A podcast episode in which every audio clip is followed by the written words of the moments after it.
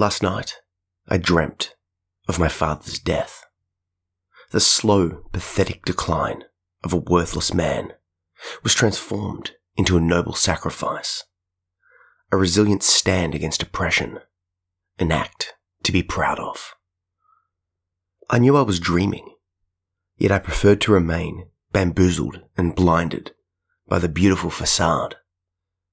In my dream, I wept freely for a man I understood, cared about, and loved. In my memories, I grew distant from a man I didn't understand, care about, or love. I woke conflicted. Are my dreams telling me that my memories are fiction? That these feelings felt in the facade are more fact than fear? Or perhaps I'm only questioning because my reality was wretched, and that dream, like others of its kind, were a requiem for what could have been. So that was a poem from my latest collection, A Requiem for What Could Have Been, Poetry for the Broken. And it's out now as a paperback, ebook, audio, hardcover, everywhere you can get it and I'll put a link in the show notes if you're interested. It's 141 of my latest poems, and it's my best work yet. So I'm going to start sharing a poem from the book each podcast that I do. Not that I do these podcasts all too often, but that's where we're at. So, what's happened recently has led me to a bit of a revelation in my way of thinking and looking at mental health and all of that sort of stuff. Um, the short summary is, is due to reasons outside of my control, I've lost my job. Um, nothing to do with performance on my end. It's a funding issue, effectively. Um, the I usually do disability support, but the person that I usually support has changed their circumstances, and now it's up in the air as to what myself and the other support workers will be doing. And that's led to some obvious chaos and confusion and stress. It's very stressful not to know where money is coming from. I, I've had breakdowns. I've been quite overwhelmed. When that's combined with the impact of the stresses that I've been going through over the past couple of months, it's, ooh, it's leading to some major, um, major issues. I'm now in the process of looking for sort of bit work, um, trusting the universe, so to speak. I've realized that I've been trying to control everything, and this attempt to control is pointless because it's impossible, but it also will just lead to further stress. I can't control macroeconomic factors. I can't control what's happening with the person that I work with. I can't. But I have a variety of different skills and income streams and opportunities. So I'm going to step into the space where I'm trusting. At least that was the plan. Anyway, yesterday, as part of that stepping into the plan, I was to do some gardening.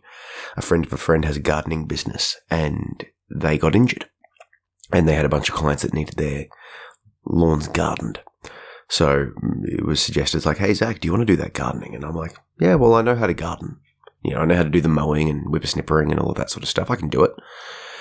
So I agreed. But then in the morning, this is yesterday, I had basically a breakdown, a, ooh, a panic attack, I suppose you could call it. And it, it became quite overwhelming for me. I realized that I was so worried about doing something I haven't done before. About, you know, what if I mowed the wrong lawn? You know, you turn up at people's houses and like they're not there, so you just start mowing. What if I got the address wrong? Like just all this just stupid anxiety stuff that felt so problematic at the time. So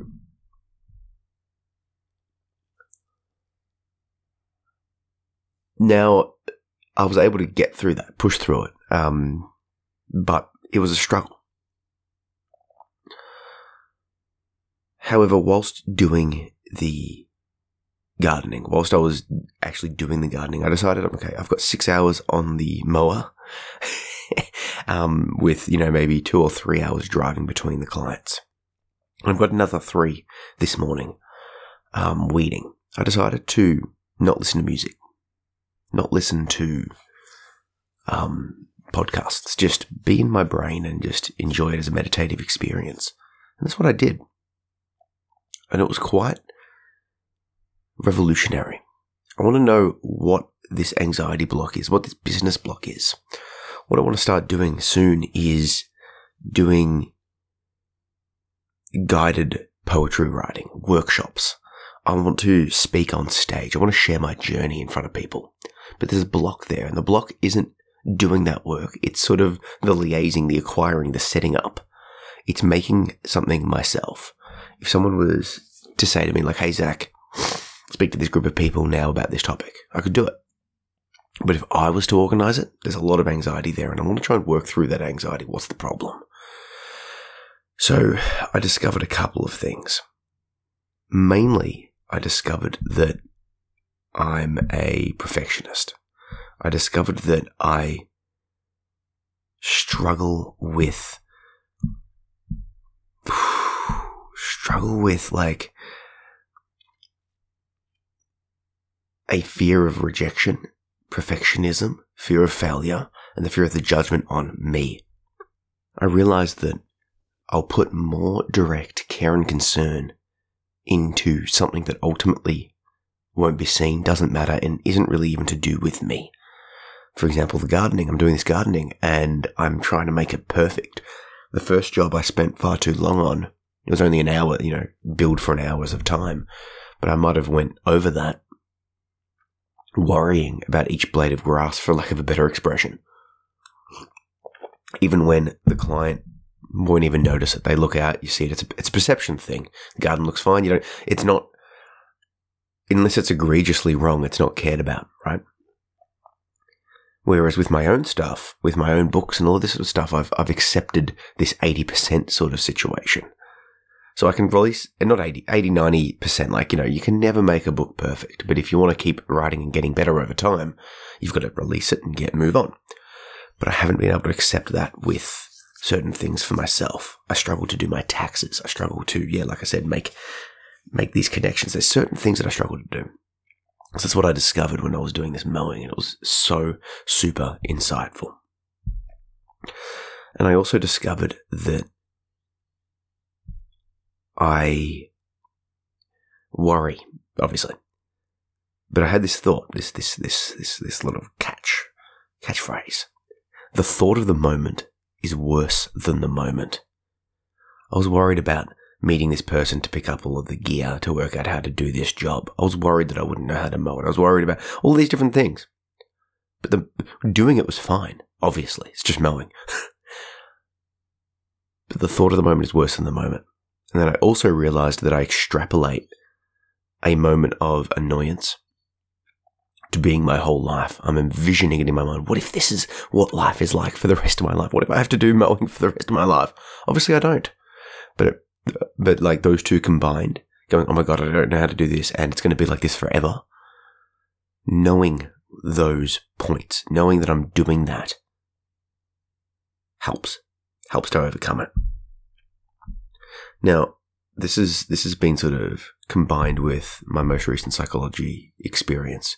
My psychologist gave me the homework to do 20 minutes of meditation every morning, and then every time I watch beeps on the hour, to do another two minutes of calm breathing to lower the nervous system. And it's been so good. It's been beautiful. So it's helping me down this path. But what I'm adding to this is a jujitsu mental state analogy. I train Brazilian Jiu Jitsu, and in this martial art, if you get submitted, i.e., someone tries to choke you or break your arm or whatever, you tap and you start again. But if you want to do well, you need to learn from those taps so it doesn't happen again. It's like, why did this person get me?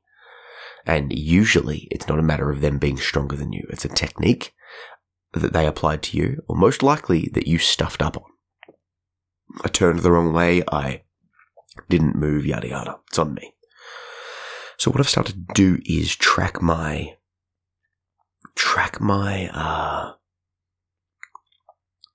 breakdowns, track my the causes of my breakdowns, and then work out a solution. And I go it, applying the jujitsu logic of like, okay, I had a breakdown. That's fine. That's just like tapping. You know, in jujitsu, if you tap, it's okay. That's just the game. Just let's just make anxiety a game for a moment. Make my mental issues a game for the moment. If I tap, it's okay. Start again. But let's learn from it. So for example, I'm writing down now what caused me to tap yesterday. Fear of the unknown, something new. Alright. And extrapolating potential bad moments into my entire life. And it's about working out solutions to those two problems. So the solution is to breathe, be calm, take a step back, remind myself that the thought is, of the moment is worse than the moment. Doing whatever that work is is fine. I'll be able to talk with people, yada yada. And reminding myself that, yeah, this, this moment is happening now, but that's not ongoing. I'm also starting to really see a lot of lessons from jujitsu apply to my life. Last night we were training and the coach said there are no perfect positions. We were training escapes. Someone's pinning you down from side control or mount. They're on top of you. How do you escape? If you can't escape, you can't do all of the fun stuff. And sometimes when you're on the bottom, it's claustrophobic. It's fear inducing. It feels hopeless. Someone's bigger than you, stronger than you, more technical than you, and you just are pinned. And it sucks. But he highlighted that if someone's in holding you in one way, they're exposed in another way. They move to transition because you do something. That movement creates space. In that space, you can escape. And we practiced it. Little movements, not overexertions. I'm like, it blew my mind. I already sort of knew this. But far out, it blew my mind. There are no perfect positions. But let's apply that back to life. There's no perfect positions, but there are opportunities everywhere. And the final thing I wanted to highlight in the background of all of this, I'm aware that I'm building up my presence online and the income from my, my online work, the books, all of that sort of stuff, the teaching on Skillshare and Insight Timer, all of these things I'm doing. And when I, when I, as well as, you know, planning to do the workshops and stuff. But I realized I had this focus. Yes, on creating art and expressing it, of course. But I was limiting myself. I was doing the art and putting it out there with a focus on making money. I was putting out courses on Insight Timer, wanting to, yes, help people and project and do these things, but I wanted money. You know, I need to live, obviously. But what I realized that was doing was making me very nearsighted. What if I instead put the same content out, put the same art out, but with the intention of not just putting the art out, not just making money, but like way many more steps down the line of changing the fucking world. What if that's my goal? What if I, I have this vision? I'm looking past all of the noise in the short term and looking in the long term. It's like, how can I change the world? How can I make this world a better place? How can I move people? right? How can I do something like that? Because that to me is such a bigger goal. That to me is something that actually might have a point to do, right? Ooh, there's something powerful about that. And what inspired that thought was two vastly different, uh, vastly different responses to a poem. So what I'm going to do is I'm going to read you the responses um, from the of the poem, and then I'm going to talk a bit, and then I'll read you the poem as um, once again from from Requiem for What Could Have Been. But I read out. I've shared this poem online, and you know when you when you get when you get feedback, it's sometimes you take it personally, sometimes you you know in a good way or in a bad way. So these are the two uh, these are the two responses to the poem. To the poem called um, Do You Love Me or The Idea of Me? So, first response, super positive.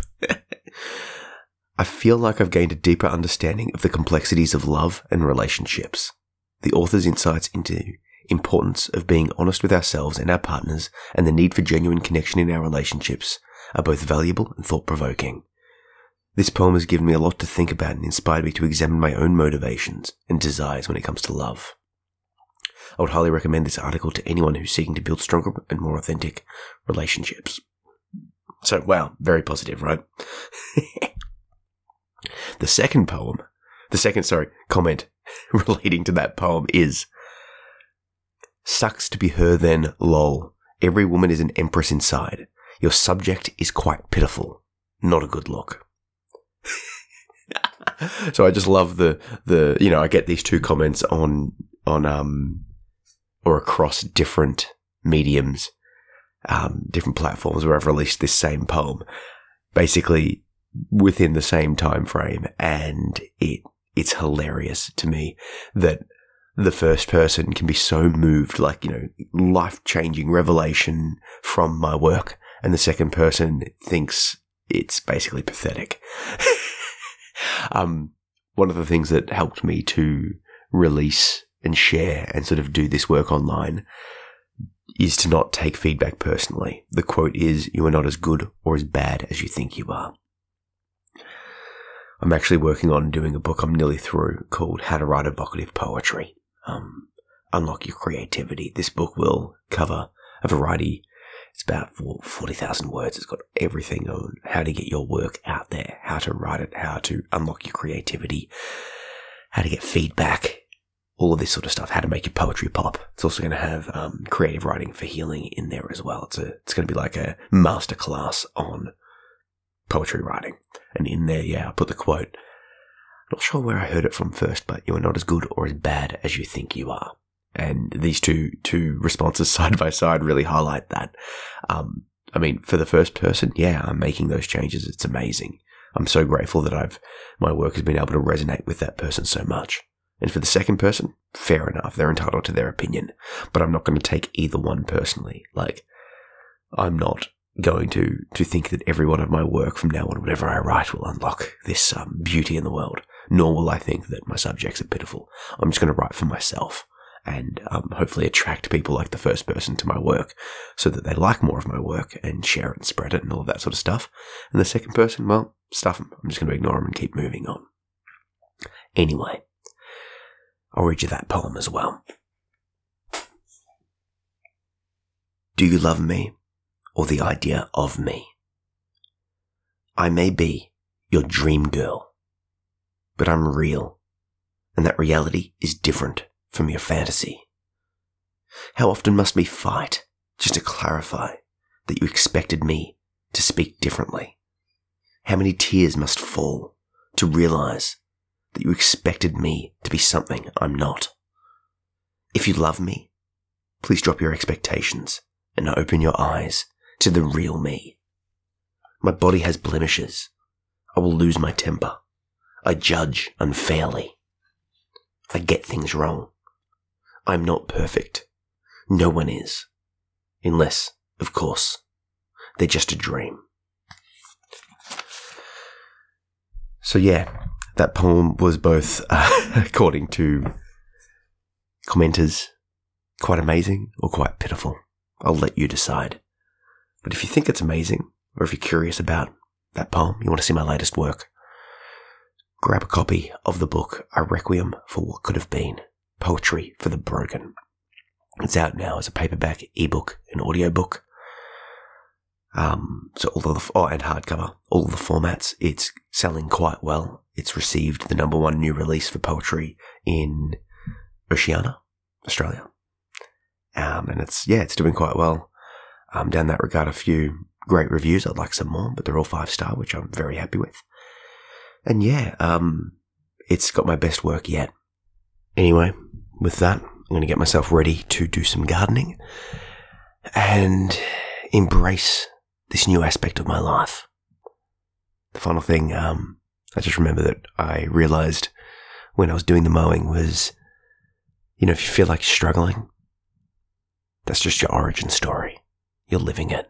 You know, if we embody that in a superhero, You're just living your origin story.